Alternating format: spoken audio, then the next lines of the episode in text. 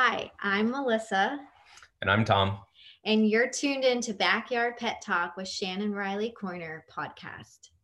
Hello, guys. It's good to see you. Today, we're going to be talking about your special boy, who I have a very special place in my heart for, Boulder.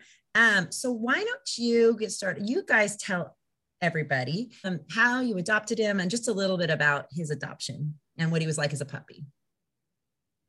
So we adopted him at, it wasn't really a shelter. It was more of like a foster. Yeah, fostering for pups that need homes. So he came off a ranch with a not neutered dad. Yeah. Or mom. Yeah. So he was a Kelpie and chocolate lab mix. Yeah. And so when we found out he was a Kelpie, we immediately saw him, we love Kelpies. So we're like, we gotta get him in those. The puppy picture was amazing, but we didn't actually meet him until we were already signed up to pick him up. So yeah. So we already won him. Right. So he drove. You already had him. And right. Did you get to meet the parents too? No, because it was through the fostering. So it was the I think there was like a litter of like six, and the owners wanted to keep one of them, and the others, went up for adoption. But we really had no idea who the owner was and how they treated the pets before. But yeah, we saw him and we saw the picture and fell in love immediately and said he's ours. Up to Sonora. Yeah, drove 5 hours to get him. Isn't that how it always is? You fall in love and then, and you don't know what red flags to look for. I mean, it's like having a relationship. I mean, or it's right. Like adopting a baby, like you don't know any of the history of the genetics. No. Exactly. So, and so many people that get puppies. I mean, even if they get them from breeders who like, I'll say, well, did you get to meet the parents? Oh, well, no, the breeder just met me in the Walmart parking lot and gave me the puppy that they chose it over. Yeah. So sometimes you just don't get that. So even whether you're buying or adopting, it's a common, situation that happens. So as far as we know, he came from pretty much like a ranch property. So it was, unneutered dogs that just kept on procreating. And yeah, we got one of the pups. Yeah. I think he was like the third litter that the mom had given. So okay. So she and who knows anything about what her personality was. Yeah. And when did you first, because obviously you didn't know anything about how his behavior was going to be. Yeah. Before you adopted him, when was the first time you noticed that maybe he was just a little different than some of the other puppies you've known? The very first day. Yeah. We stopped at a friend's house. And they had a 3-year-old dog, and Boulder immediately had a little snarl at him. It was, here's this 8-week-old puppy that didn't care that there was a big dog, and he just, we're like, okay, didn't think too much of it. And then, then we did puppy class with you, and the kindergarten class. And you saw the difference. He was hiding between our, between our legs and behind us, and didn't really want to play too much with the other puppies. And all the other puppies were playing and having fun. And he was a little more timid. Yeah. Yeah. And then you mentioned to us, this might be a lot of work. People don't believe me when they have an 8-week-old puppy when I say that. Yeah. You just don't. Yeah. You can't foresee it unless, I've been doing puppy class for over 20 years. So for me, it's a red flag. It doesn't mean, the dog's bad, as you guys know, because I've counseled this a lot. It doesn't mean he's bad, but whenever I see a puppy, whether they're rescue or breed, or they meet dogs growling, that's a big concern, which I do occasionally have puppies that come growling and pinning dogs on the ground at 8 to 12 weeks old, small babies. Right. So those are my concerns, when they come out the chute growling, I'm like, okay. And some people do bring their dogs straight from rescue or puppy. I have some people who have picked their dog up at the airport, their puppy, and brought them straight to puppy class before and then sometimes I'm like, okay, well, maybe the puppy's under stress, but in this situation, you keep watching. And then the hiding, because just like us, If you're afraid, you go into fight, flight, or freeze. So when he growled at your friend's dog, he was already going into fight. He was already feeling unsafe and insecure about the world. Then he goes into hiding. So that was the freeze or flight, you know, hiding behind you, staying still, you know, as a baby. Right. And the good and the bad of that, the good is I always tell people, this isn't something you did. Like this, if they come like that, you didn't ruin the puppy, because sometimes all people think I've already ruined them. Well, but, I mean, we wondered, you're like, what happened to him in those 8 weeks with the, you know, was it something that the owner did to the puppies, or was it something that, yeah? So we just no idea. And sometimes it is. I mean, usually before 8 weeks, you don't have too much. You don't see the instant response to abuse if there's, you know, neglect or abuse, but it's definitely part of it. But as you guys have learned now, a lot of it's genetic, you know? So if mom and dad are running around that ranch, they may not be able to be, maybe the reason that they're not spayed and neutered is nobody can really handle them. So maybe, you know, they can't catch them to take them, or, you know, they'd have to have animal control come and catch them for them. You know, I mean, we just don't know all the history, but a lot of times it's because, you know, mom and or dad have fear and anxiety themselves, and it just spreads. And I personally, because of Captain and his shyness, my lab, and he was born at my house. So I knew mom, and obviously don't know who dad was, because she came off the streets. She was a cautious mom. Like, she's a very good mom to her puppies, but with people, she didn't bark or growl or anything or lunge, but she cowered until she trusted somebody, you know? And so I saw that firsthand, that she was just mildly shy. And then I could see where, one, genetics. So the puppies were all mildly shy. We worked a lot on socialization early on because mom was shy. But two, they were with mom for 12 weeks because that rescue wanted me to keep the puppies until they were 12 weeks old, which is fine because I was exposing them to people and places and all kinds of things. But they were also being influenced by mom, you know? And so if people came into the backyard to see the puppies and mom was shy, puppies watch mom and they're like, oh, we gotta be shy, you know? So I had to start not letting her come out when people came over because I didn't want them to be influenced by her behavior, you know? And so we just don't know, you know, but in Boulder's situation, we just don't know. So. Well, he's definitely influenced by other dogs' behavior as well. Yes, yeah. Yeah, if another dog, well, we've seen it because in classes, you know, another dog stares at him and he loses his mind. But if a dog ignores him for the most part, or is pretty chill, like he has, when he comes to my house, he has friends, but those friends are always like, yeah, that's Boulder. You know, let's just let Boulder have his minute. Or if that, you know, but then he has his best friends who he's like, oh, hi, I love you. So it's not that he can't love dogs. It just takes him a while to warm up to dogs. And as we are introducing him to new dogs from time to time, when there's a good dog for him, you know, it's just going slow. You know, and as long as the other dog's respectful and gives him space, he has a lot better chance of. Yeah, because when we take him out, it's so hit or miss which dog he gets along with and which ones he won't.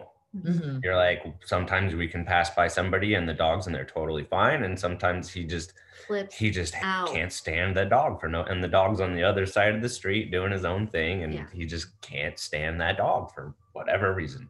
Do you ever find, is there any breeds that he seems to be more reactive towards than others? Yes. Heelers. Yeah. Australian. Pit bulls. Australian Shepherds. Mm-hmm. Dogs that have a lot of high energy, it seems that like. Smart. Yeah. Smart dogs too. Yeah. And do they tend to, I know I've seen when they stare at him, obviously if they bark at him, he loses it. Staring. But the staring. Yeah. And a lot of those dogs that you just mentioned, you know, border, like the Heelers or the Australian Shepherds, you know, they watch because that's what they were bred to do, you know, to watch for changes in the environment, to watch the things that are coming in. So tell us a little bit about, I use him in examples all the time. That's why I laugh. Tell us, well, first, Tom, I want you to share a story about when you come home from fishing. Okay. Well, so I leave and I'm totally, you know, normal and go out fishing. And then as soon as I walk in the door and I smell like squid or your bait or fish or whatever it is, nothing to do with me.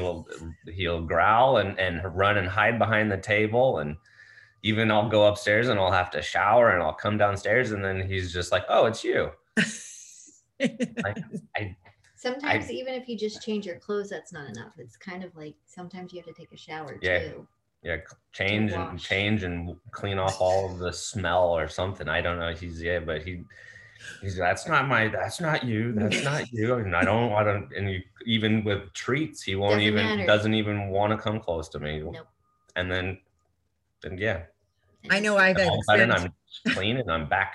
You're normal. Somehow you magically appear. 5 minutes go by and you're normal. No, I've had that experience where I put a jacket on that he had never seen me wear before. And he was like, oh, growling at me. And I go, Boulder, it's me. And then he's like, oh, okay. You know, because then he smells me and he hears my voice. But it is kind of funny how he is. Perhaps. Yeah, put on a hat. I've had him. Yeah, you put on a hat, and he's just no. And this is, and what I want people that are listening to impression, you're at home, you're in his safe environment, you're his people for his whole life. You know, he's never had any other people. I look the same that I did when I left. You just smell now. Yeah. I know. And I noticed, and I don't know if you guys have had this, but I've had it if I move furniture and he comes into my house and he's like, anything different. Yeah. So. Yeah. What was it yesterday? It was a beach ball that was on the sidewalk. There was somebody had lost the beach ball and we were walking down and never been there before. It's never been there. So he had to have a nice little in the same neighborhood that he's always walked in. How does he do with Halloween decorations and Christmas decorations? The first time he sees it, he doesn't like it. Yeah, but I noticed this year your decorations didn't bother him one bit. Well, you guys have been working so hard with him. I mean, with agility and getting it exposed and all the things. Well, and then he met, you know, the new helper, and he's been getting to, with COVID, he had to spend more time with my kids, which he had never really spent time with them because they were always at school when he was here. Somehow they're right there. Perfect. Yeah.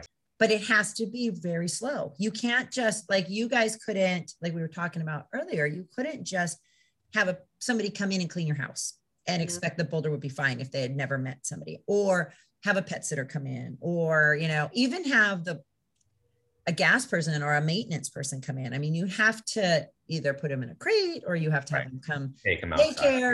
You have to plan your lives a little bit around. Oh yeah. Oh, totally. Yeah. Like, if we want to have a guest come over, you know, we'll put him up in his crate, and then as soon as the guest leaves, he comes downstairs and has to run around and make sure that nobody's here, and he can still smell the person. Can still smell him, and so you're somewhere, whether you go to visit your family and you take him, or you happen to take him on a walk and somebody thinks he's so cute, because he is, and they're like, oh, he's so cute, and they want to engage with him.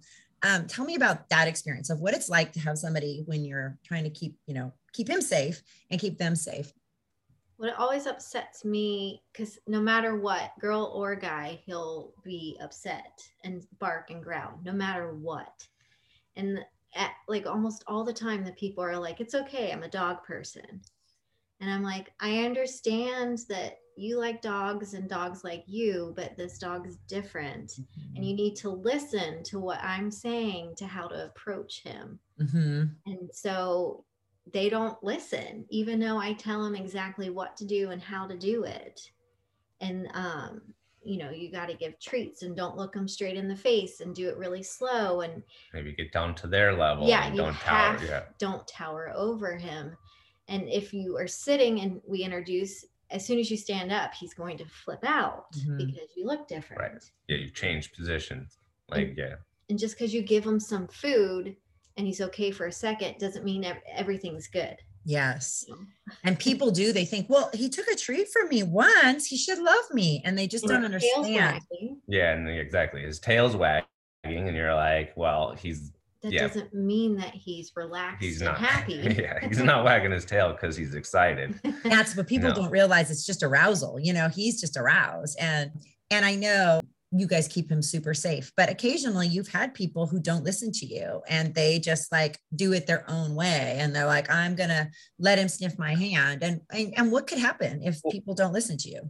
if you approach him, he backs off, and so he'll make a lot of noise, and but he'll back, you know, he'll scoot back. And then as soon as the person realizes that, hey, your dog is, you know, acting like he's going to attack me, and then if they turn around, that's him. He'll come up and give him a nudge, you know, and hit him. And it's like, it's only happened, you know, what, like twice, 2 times. And the guys were like, they were, I don't know. Yeah. Face and yeah. One guy did a little intimidating lunge towards Boulder. So Boulder got a little, like a hit in the back of the calf.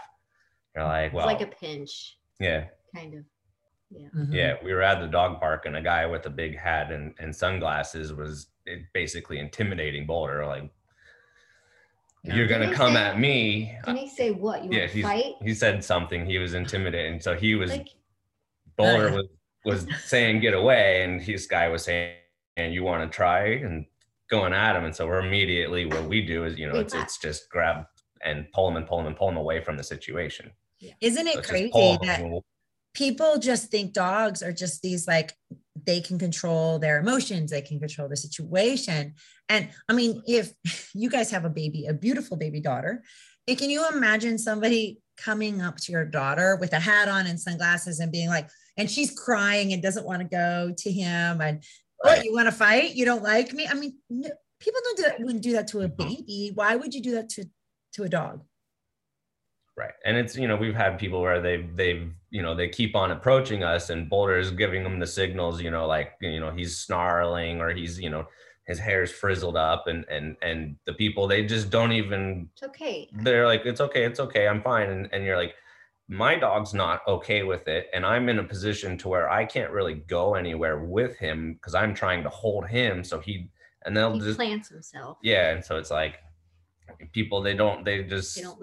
Yeah, they don't see the body language of the dog. They don't really care, perhaps, but it's tough because, you know, people they think that it's just like a normal dog. He's a super cute looking, you know, good looking dog, and they want to pet him, and you're like, he doesn't want to be petted. We can have a conversation, but as soon as you start getting 3 feet away from me, we're gonna have an issue.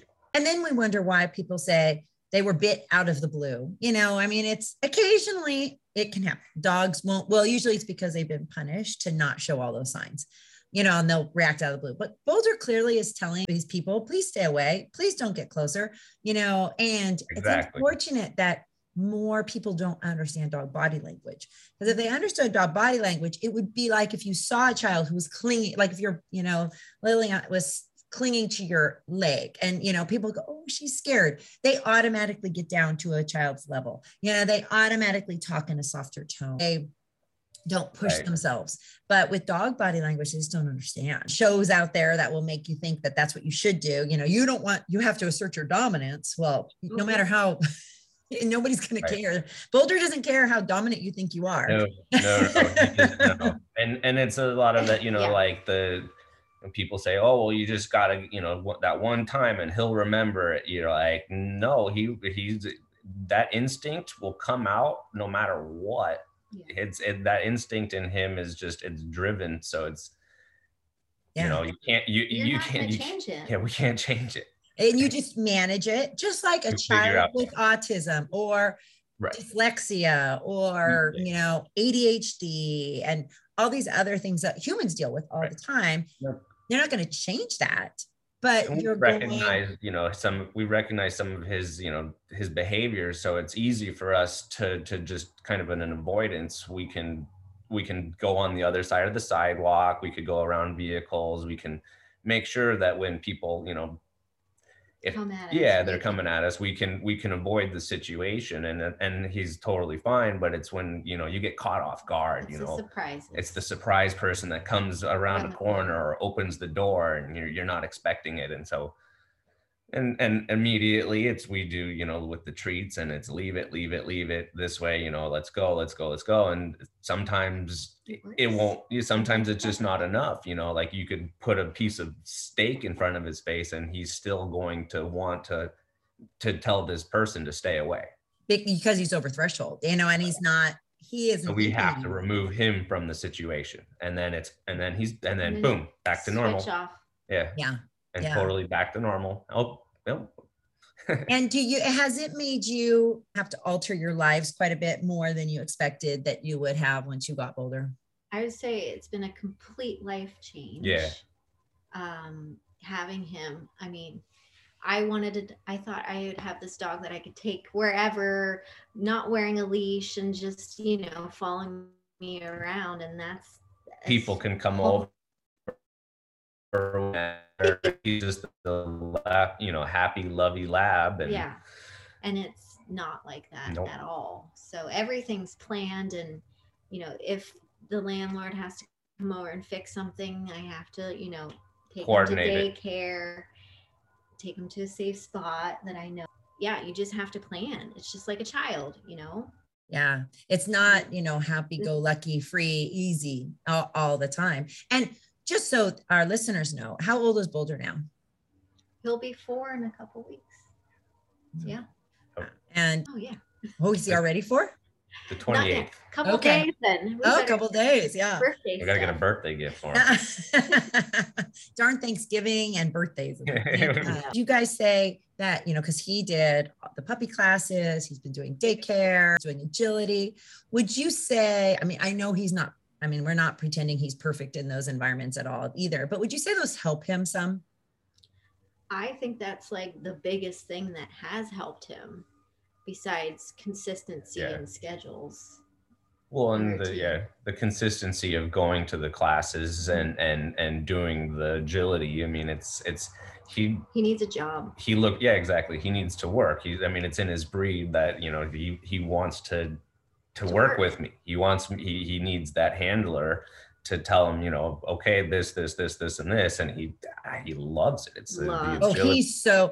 If we ever can get him to a place where we can do a competition where it's very safe, a fenced environment, or in somewhere where he doesn't have a lot of the stimulus on the outside of the ring, he's so good at it. He would be amazing. And as a little commercial for Tom, here, a little pat on Tom's head. Tom's an amazing handler. Melissa is too, but now she's taken over mom position more she's the baby handler. I'm right. She's the baby handler and Tom's the Boulder's handler, but he does an amazing, amazing job. Now, Tom, does it ever make you envious of all the other people in class who can talk and let their dog sniff or are you kind of glad that Boulder gives you a break? I am the whole time in class, I'm just focused. It's just him and I, it's just literally the other people, we can, there is some conversations, but it's my attention is him, because if I'm not paying attention to him, he's going to let me know. He's going to sit there and whine and poke me and do whatever he can to get that treat from me. But you've changed his brain, even in those very stimulating situations where there's 5 or 6 other dogs and people around, that he can focus on you, unless a dog does something inappropriate, like gets in his space that we've asked people not to do, or, or somebody from not the class comes out, if something unusual happens, but he does really focus on you exclusively. It started with the clicker, when we started doing the click training, it was that he goes into work mode. As soon as we pull out that clicker, he's like, what can I do? What can I do? Show me. And he just, you get the clicker out and he'll run through 6 different tricks. He'll do 6 different tricks all at once, because he's so excited that the clicker just came out. He's roll over, sit, do a circle, go between your legs. Okay, figure 8. No, just give me the treat. Come on. He's able, because he's done all this training, all the work you guys have done since he was 8 weeks old. He can turn off. Right. He can actually, and in his tunnel vision is a good thing for him. Where sometimes tunnel vision is bad, but for him, tunnel vision and focusing on you is such a good thing. And he knows where the safety is. He knows okay, if I focus on dad or mom, but in the class situation, usually it's dad. If I focus on dad, he'll keep me safe. Even though he's got these difficulties, how is your human dog bond with him? He's the family. Yeah, he's like our little child. He's on our bed. He sleeps on the couches. He thinks he's one of us. It's a pack. Mm-hmm. And that's and now with the baby, it took a little while for him to adjust, but now he's he knows this is family. And when we have our like her parents or my parents come and visit, he knows that this is the pack. Like, mm-hmm. I always tell people, once you're in, like, yeah. older, like once you're in, you're in. I mean, yeah. you would have to do, and fortunately everyone in his world is on board with positive training and force-free training and kindness, you know, so he isn't exposed to even his vet, you know, I mean, we've even had to handpick a vet for him that would understand him and go slow right. with him and build that relationship with him. But once you have that relationship with him, it would be a lot to get him to redirect at me or one of you guys or anything. Totally. You know, and it would almost have to be an external stimulus that took him out so much. And then say, we grabbed his collar or we went to redirect him and we startled him more once you're in his family. But a lot of times people think, because it is hard. I mean, this is probably a lot harder than you ever thought you would be with a dog. Oh yeah. Way more work than I ever thought a dog could be. Exactly. I had dogs as a kid and they were difficult, but not in this regard. Yeah. I mean, he needs 100% attention in some, you know, yeah, 100%. But you can still love them and you can still, because sometimes people who've never experienced this, I have had people say, why would you waste all this time on a dog like that? You know, why wouldn't you just euthanize them? Or why wouldn't you, you know, like, I've had people who know what I do and they're like, why do people ask you to help them? Or why do people pay you to help them with their dog like this? Why don't they just get rid of them? They don't understand. No. Because if you haven't been there. He's a sweetheart, and we call him, you know, because when we were in Australia, we met Kelpies and they were all kissers. They loved to lick. And so we were like, he's our kissy Kelpie. He's our kissy Kelpie. He just, he is so loving. Yeah. And almost a little too much. We have to push him away from the baby because he just wants to kiss the baby. He just wants to play and he just play and love. That's his thing. And then once you go outside or if somebody comes to the house, he's on defense mode, and it's, you know, that's what we've learned is his job's to protect. Yeah, he's letting people know don't come near us, and we've learned to work with it. And like you've said, I mean, he's made relationships outside of you too. He loves everybody that's here. So me and my assistants and my kids, and, you know, he's learned like, okay, they're all people that can be in my circle. Just like you were saying with your parents, you know, and I'm guessing that if you had friends that came over a lot, I mean, I know once you have infants, friends coming over decreases significantly, and COVID, you know, but, you know, once he knows people and has, like, I know he has some of your friends are close with him too, so that he trusts. You know, it doesn't have to be all or nothing. It's just more work. Mm-hmm. And I think it's also when we have to deal with dogs like this, there's a more realistic expectation that dogs are all individuals. They're not just these cookie cutter stuffed animals or toys that you go get and, you know, you feed and you take on a walk and they're just going to be, you know, whatever you want. They all are individuals. Right. You know, well, like when I was, you know, thinking Boulder, I take him on a walk. He doesn't take me on a walk, you know, like that's, he's not dragging me down the sidewalk in his own world. And I'm just, it's out there training. Yeah. Pretty much always train. If you leave the house, you're always in training mode. Pretty much. Yeah. Yep. Yeah. Yeah. And two steps ahead. Yeah. And paying two steps ahead. Yeah. Mm-hmm. Who might come around the corner? What might pop up? Who, you know, if there's a dog that comes running at us, what are we going to do? You know, like there's no talking on the phone while walking the dog. Yeah. And there's always bringing treats. You always bring treats. No, you never leave. Can't leave the house without treats. Yeah. You it's like part, and then it becomes part of your routine. It is. And if you look back how you are from now versus where you were, you know, when you first sprung on you. How would you say now? Is it just part of your routine and it doesn't even, I mean, it's work, but it doesn't feel as much like work now? Yeah. Yeah, pretty much. I mean, it's just, it was a lifestyle change. And once you got used to. Yeah, there's so many ups and downs. Like there's, you know, there's sometimes you're just like, wow, that walk was absolutely amazing. We went by all these dogs and all these people and he was great. And then you'll go out the other time and it'll just be that, oh, so frustrating. Mm-hmm. Why did you act like that? Yeah. and I have found too, which is hard. I mean, I still struggle this if I'm working with a dog, but not being embarrassed yourself, like, oh my God, my dog is so embarrassing. You know, like getting over that and just being like, He had struggle. And if people, again, if we just got back to where humans had more empathy and compassion for, instead of judging you or lecturing you, you know, and just being kind. Yeah. Just say, sorry, he's protective and he's reactive. Yeah. I've had a, you know, a woman pass by and she was like, oh, he's just scared. And you're like, you got it. You understand. And I just think too, I always think about the time when I saw you guys at that local, the wharf, you know, the pet store, and the guy was trying to pet him.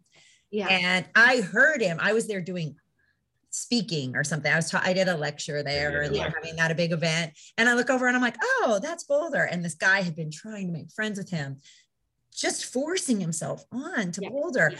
And then I walked over and the guy left, you know, and then Boulder's all kissing on me and loving on me. And he walked by, oh, see, he likes some people. And it was like, do you know how much time this dog and I spend together? Like, this is his other mother. I think it's his other mother. Exactly. It's like, no, this wasn't just he just happened. I'm not, you know, oh, all dogs like me kind of person. You know, I just had built that relationship, and that's what it is. It's building a relationship and the trust. It's huge. Totally. Now I know you guys have used, you know, different things for supplements, and have you found that some, you know, and sometimes they will may have been helpful for a period of time and then they not. Have you found that sometimes using those things have helped? We tried medication, like the anti-anxiety. Mm-hmm. It was like a Prozac, and then that didn't really do too much. Didn't notice any real drastic changes. And then we've done CBD, like pet CBD, didn't really seem to do much. And then we've used the CBD THC combination. It's like I don't know, it's like a 10-to-1 ratio, I think, of CBDs and a little THC. And that, I'd say, is the best. It has shown the only actual improvements. Yeah. And it just makes them more lazy and tired and more attentive to like paying attention to me, and not so much everybody. Yeah, not as reactive. It reduces his hypervigilance, you know, so he's not like totally. Yeah, looking for something to jump out. He doesn't feel like he's on guard, I guess you will. He's more, yeah, he's just kind of like, okay, I can live with it. So yeah. And we like that too, because we can pick the day that we use it. Yeah, we can. Versus the medication was every single day you have to do it. Yeah. Yeah. So if we're gonna have, you know, like a friend over, or if we need to go out and we know it's gonna be stressful, we'll give it that in like an hour before, and it seems to help. It doesn't make him like by any means normal again. It doesn't make him not reactive, but it seems to work. Cut that edge off. More manageable. Just like so many medications, you know, my son who has severe ADHD, it doesn't make him like normal where he'll just sit and be calm and stuff, but it makes it so he can focus. Or my other daughter who has more ADD, if she doesn't take her medication, she's like a space cadet sometimes. And giving her medication doesn't make her an extrovert. I mean, she's very introverted. That doesn't make her an extrovert by taking medication. It just makes it so in her own self, she can be a little bit more you know, like deal with life. Is there anything that you guys have talked about that you wish you had done differently? Man, no, I don't think so. Mm-hmm. I mean, I think the smartest thing we ever did was go online and find you. And get puppy class and get him in. Yeah, do all the training. And finding somebody who understood him, because, you know, you could have gone to somebody who would have thrown a shock collar on him or a pinch collar. Yes. And that would have been devastating for him. It would have been, absolutely. So I don't think I would have changed anything. I mean, where I live, if that's a possibility to change, because we live in a condo, so every single time he has to go to bathroom, you have to put the leash and the harness on and take him out. So he doesn't have any quiet yard space, you know. Yeah. And it's funny too, because, you know, there actually is a lot of these types of dogs, but they're just outside penned up and no one ever sees them, so because nobody takes them public. So it's true. I mean, there are some people who were like, well, I'm just gonna have I just don't take my dog anywhere, and, you know, I just leave them in the house all the time, and they don't have to take them on walks. So I think there's a higher level of these dogs than what we know, because we see the dogs who enjoy walks, and we see the dogs who enjoy going out and don't and whether they have a yard or not, you know, they like going to the park and they like doing all these things.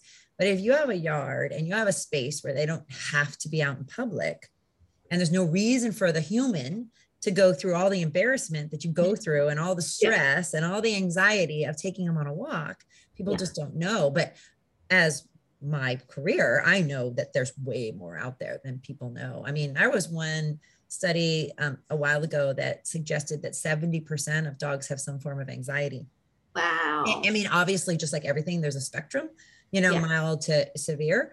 And I would suggest I could believe that. And actually, since COVID, my puppy classes, I haven't had a normal, quote unquote, normal puppy class since COVID. We have more anxious puppies, and I have anxious puppies in every single class, and sometimes multiple anxious puppies. And so it's a lot harder. There's a lot more barking than usually happens in puppy class, a lot less playing, a lot more that I have to keep on leash during playtime because they don't play appropriately. And we're talking 14-week-old puppy. I mean, they're not talking adults. So this could be something that we see a whole lot more of as these dogs grow up, and if they didn't get the socialization. And a lot of backyard breeders just jumped on the bandwagon to breed and not caring what they were breeding. Yeah. So well, I think it's really important too that we like socialize him. Mm-hmm. I think that's like really helped too, in a safe environment, which it's only your place. Like we couldn't take him to just any dog place because they don't know him. And exactly. But getting him exposed to new things all the time, you know, and even when you do take him, the fact that if you never took him outside, like if you did have that yard, it would be hard to get him to go to the vet. It would be hard to get him to go to training because if he only came out for those specific things, he wouldn't be, you know, sensitive. He wouldn't be, all those things wouldn't be normal.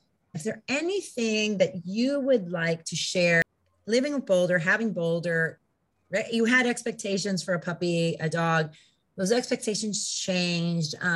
You know, you've had to really learn a lot about body language. You've had to learn about behavior. You've had to learn a lot more than the average puppy person would. What if you had some kind of words that you could, you know, tell other people about? What would be something that you'd like to share with people? I mean, patience is like the hugest thing. I think that Boulder prepared us for a baby. So I guess it was a godsend to have him before we had a baby because he taught us patience so much.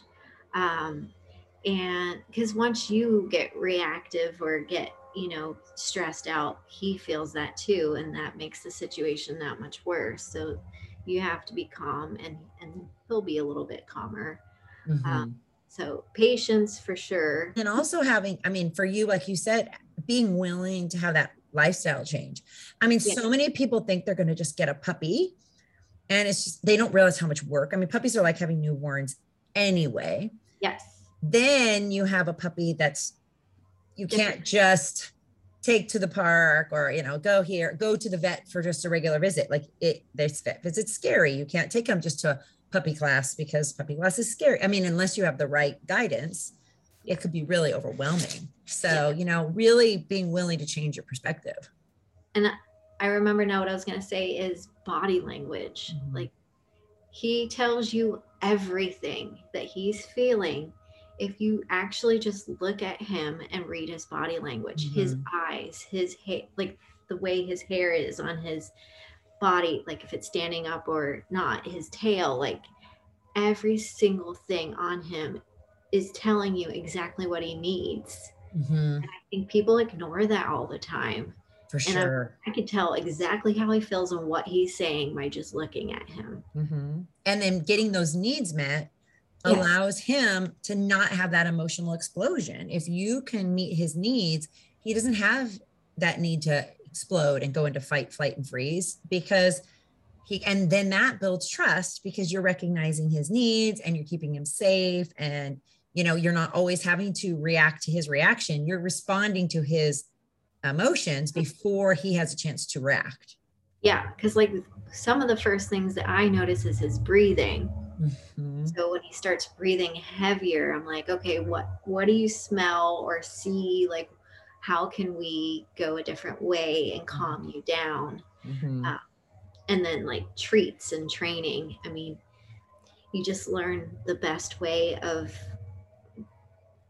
getting by people or getting through situations, and it's training with treats. Like, yeah.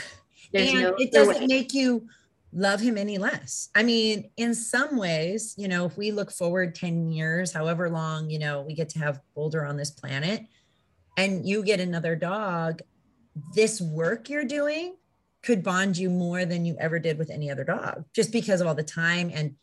And you do have to pay attention. He's not easy. So you can't just be like, oh yeah, he's over there on the couch. Oh, well, you know, he's fine, you know, or you can't, you have to be more attentive to his needs and his behavior, which then bonds you sometimes more. As long as you don't look at it negatively. Yeah, exactly. And we kind of laugh because people have, you know, chihuahuas that are like just as reactive as he is. And the person's not paying attention, or they just yank the leash and it's like, come on, or they just pick them up. And our dog's like 60 pounds. Like you can't pick him up. You can't make him do anything he doesn't want to do. Yeah. And so you have to work with it. You can't just manipulate the situation. You have to change the behavior. You don't have a choice. Your behavior. Yep. Yep. And that's what it is. I mean, that's what it comes down to is you had to change your behavior in order to help Boulder. Like if you had just gone, nope, this is the way I read this one book, How to Train Dogs, or this is what feels natural, or this is my way.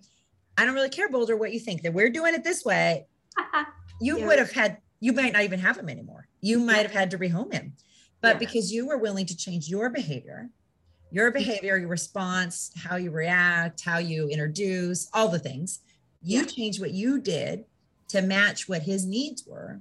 And now you guys have a really beautiful relationship, and you have, everyone has limitations, every dog, every human, you know what his limitations are now. So you make it so you reduce the triggering effect of those limitations. Yeah. And that's what I'm hoping, that if people listen to this podcast, you know, talking to real people who are dealing, it's not perfect. You know, we didn't change him into this dog that now is like a therapy dog. He wants to go off and meet all these people, but he has a good life. Yeah. You guys love him. He loves you. It's a change of life. It's not what you expected, but it's not bad. It's a good life. Yeah. So you just adjust and take the punches, just roll the punches. Exactly. So, well, thank you guys so much. Thank Tom for joining me. I know he probably had to get off to work, but I'm glad he was able to, because, you know, he has been on this journey. You guys have, you know, different roles on this journey, you know, especially once baby came, you know, that you had to split the roles because it's too difficult. But you guys both do such a great job with him, and he is such a good boy, and he's so lucky to have you, because so many of those are the dogs who end up back at the shelter when people don't want to put the time in. I know. We always say, like, I'm so glad that we can do this, because if we weren't able to, I don't think that he would be alive today, because I don't think people would understand and have the time. And if he went to a shelter, I mean, it would have been devastating for him. I don't think there's a tolerance for that. Exactly. And being in a shelter just would add to his stress. So his behavior would probably get worse. I can imagine. Yeah. Well, thank you again. And, I really, really appreciate you taking the time to do this. And I hope that this helps other people, either if they have a reactive dog, not feel so alone and not feel so defeated. Yes, or I absolutely hope so. If it's somebody who has a judgment about reactive dogs, like knowing that this isn't something you did, you know, to him, and that you've actually helped him and responded in a good way for him. So good to talk to you, and I will see you soon. And thank you very much. And go kiss that baby. I will. Absolutely. All right. I'll see you later. All right. Bye. Thanks. Bye.